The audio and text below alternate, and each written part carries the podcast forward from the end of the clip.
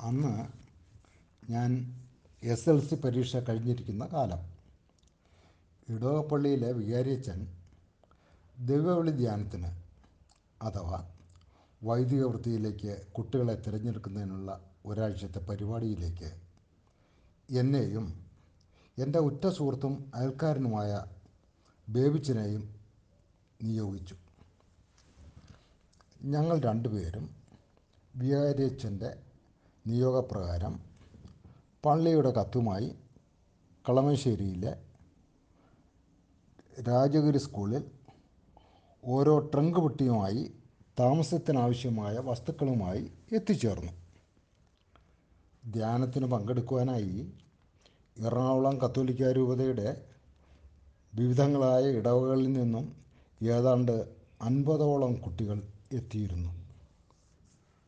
സ്കൂളിനോട് ചേർന്നുള്ള ബോർഡിങ്ങിലായിരുന്നു ഞങ്ങളുടെ താമസം ഒരുക്കിയിരുന്നത്. താമസം വളരെ സൗകര്യപ്രദമായിരുന്നു. ആഹാരവും ഞങ്ങളുടെ സങ്കല്പത്തിനപ്പുറം രുചികരവും മൃഷ്ടാനവുമായിരുന്നു ഓരോ ദിവസത്തെയും ആഹാരത്തിന്റെ പട്ടികയിൽ മുട്ടക്കറി മീൻ വറുത്തത് ആട്ടിറച്ചി താറാവിറച്ചി ഇവയെല്ലാം സ്ഥാനം പിടിച്ചിരുന്നു. ഈ വിശിഷ്ട വിഭവങ്ങളുടെ എല്ലാം സാന്നിധ്യം നമ്മളൊരു വിശിഷ്ട നമ്മൾ ഓരോരുത്തരും വിശിഷ്ട വ്യക്തികളാണെന്ന ബോധ്യം ഞങ്ങളിൽ ഉളവാക്കി. ധ്യാന പരിപാടികൾ പരിപാടിയിൽ പ്രാർത്ഥനയും പഠന ക്ലാസ്സുകളും ഇടവിട്ട് സ്ഥാനം പിടിച്ചിരുന്നു. ഐഹിക ജീവിതത്തിന്റെ സ്ഥായിത്വവും ഇഹലോക ജീവിതത്തിന്റെ അർത്ഥമില്ലായ്മയും ക്ലാസ്സുകളെടുത്ത ഗുരുക്കന്മാരായ പിതാക്കന്മാർ സഭാചരിത്രത്തിലെ പല ഉദാഹരണങ്ങളും നിരത്തി സമർത്ഥിച്ചിരുന്നു. വിദ്യാർത്ഥികളെല്ലാം ഈ ഉദ്ബോധനങ്ങളിലും തുടർ പ്രാർത്ഥനകളിലും വളരെ ആകർഷ്ടരായി തീർന്നിരുന്നു.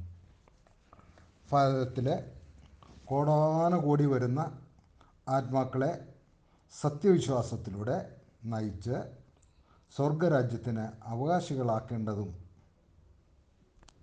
ഉണ്ടെന്നും ഉദ്ബോധിപ്പിച്ചു.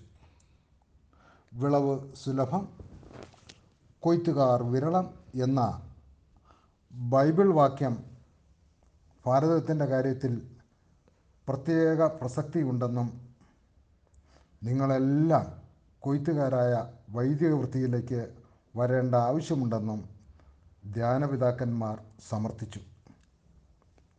ഈ സമർത്ഥനങ്ങളെല്ലാം വൈദിക വിദ്യാർത്ഥികളായ ബഹുഭൂരിപക്ഷം വിദ്യാർത്ഥികളിലും ആവേശമുണ്ടാക്കുന്നതായിരുന്നു. എന്നെ സംബന്ധിച്ചിടത്തോളം ധ്യാനമധ്യയുള്ള ആഹാരക്രമങ്ങളും വൈകുന്നേരങ്ങളിലുള്ള ഉല്ലാസവേളകളുമായിരുന്നു ഏറ്റവും ആകർഷകമായിരുന്നത്. എന്റെ ഈ ആകർഷണ സിദ്ധാന്തം മുറ പോലെ റെക്ടർ അച്ഛൻ മനസ്സിലാക്കി കഴിഞ്ഞിരുന്നു. പങ്കെടുത്തവരിൽ നിന്നും നല്ല കുഞ്ഞാടുകളെ അച്ഛൻ നിരന്തരമായി ഭൂതക്കണ്ണ അടിയിലൂടെ തിരഞ്ഞെടുപ്പ് നടത്തിയിരുന്നു. സമാപന ദിവസത്തിന് തലേ ദിവസം ഓരോ വിദ്യാർത്ഥിയും കൗൺസിലിങ്ങിന് വിധേയരായി. കൗൺസിലിംഗ് നടത്തുവാൻ പല വരിയിലായി വിദ്യാർത്ഥികൾ നിന്നിരുന്നു. എന്റെ ഊഴമായപ്പോൾ എന്റെ കൗൺസിലർ എന്നിലെ എന്നെ തിരിച്ചറിയുകയും നിനക്ക് ദൈവവിളിയില്ല എന്നും നിനക്ക് ഉള്ളതല്ല ഈ പരിപാടിയെന്നും ആക്രോശിച്ചു. സമാപന ദിവസം ഒരു പൊതുചടങ്ങ് സംഘടിപ്പിച്ചിരുന്നു. ആ ചടങ്ങിൽ പ്രസംഗിക്കണമെന്ന് ഞാൻ ആഗ്രഹം പ്രകടിപ്പിച്ചെങ്കിലും നിരസിക്കപ്പെട്ടു. എന്റെ നിർബന്ധത്തിന് വഴങ്ങി എന്താണ് നീ പ്രസംഗിക്കുന്നതെന്ന് എഴുതി കൊണ്ടുവരുവാൻ ആവശ്യപ്പെടുകയും ഒരു കുഞ്ഞാടിന്റെ ഭാഷയിൽ ഒരു ലഘുപ്രസംഗം എഴുതി അച്ഛനെ കാണിച്ചു. ചില ഭേദഗതികളോടെ പ്രസംഗം അംഗീകരിച്ച് എനിക്ക് പ്രസംഗിക്കാൻ അവസരം നൽകി. എന്നാൽ എന്റെ സുഹൃത്തായ ബേബിച്ചന് യാതൊരു നിബന്ധനകളുമില്ലാതെ തന്നെ പ്രസംഗത്തിന് അനുമതി കൊടുത്തിരുന്നു. സമാപന ചടങ്ങിൽ പ്രധാന അതിഥി സഭയുടെ തന്നെ പ്രൊവിൻഷ്യൽ ജനറൽ ആയിരുന്നു. എന്റെ പ്രസംഗം ഏതാണ്ട് ഇപ്രകാരമായിരുന്നു. പെരിയ ബഹുമാനപ്പെട്ട പ്രൊവിൻഷ്യൽ ജനറൽ അച്ച എന്നതിന് പകരം പ്രിയ പ്രൊവിൻഷ്യൽ അച്ച എന്ന് തുടങ്ങി.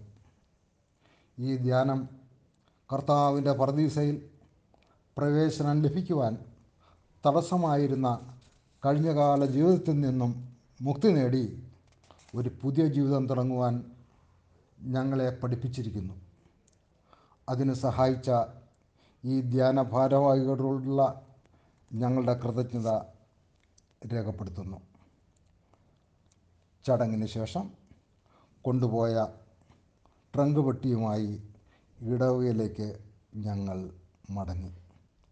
ഒരു വാൽകഷ്ണം ധ്യാനം കഴിഞ്ഞ് എസ് എൽ സി റിസൾട്ട് വന്നപ്പോൾ ബേബിച്ചന് പരാജയം സംഭവിച്ചു. കുപിതനായ ബേബിച്ചൻ സഹോദരനായ വൈദികൻ ഇറ്റലിയിൽ നിന്നും പ്രത്യേകമായി കൊണ്ടുവന്ന ചാരുതയാർന്ന ക്രിസ്തുവിന്റെ തിരുഹൃദയ രൂപം താഴേക്ക് എറിഞ്ഞ് ഉടച്ചു.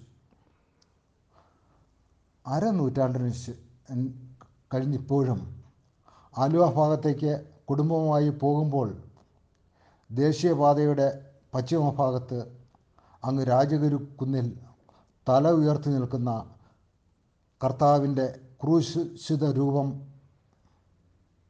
കാണുമ്പോൾ അന്ന് എനിക്ക് പച്ചറൊട്ടിയും ആട്ടിൻ സ്റ്റൂവും മതിയാവോളം ആസ്വദിക്കാനായ നാളുകളുടെ ഓർമ്മ മനസ്സിൽ പച്ചപിടിച്ച് നിൽക്കാറുണ്ട്.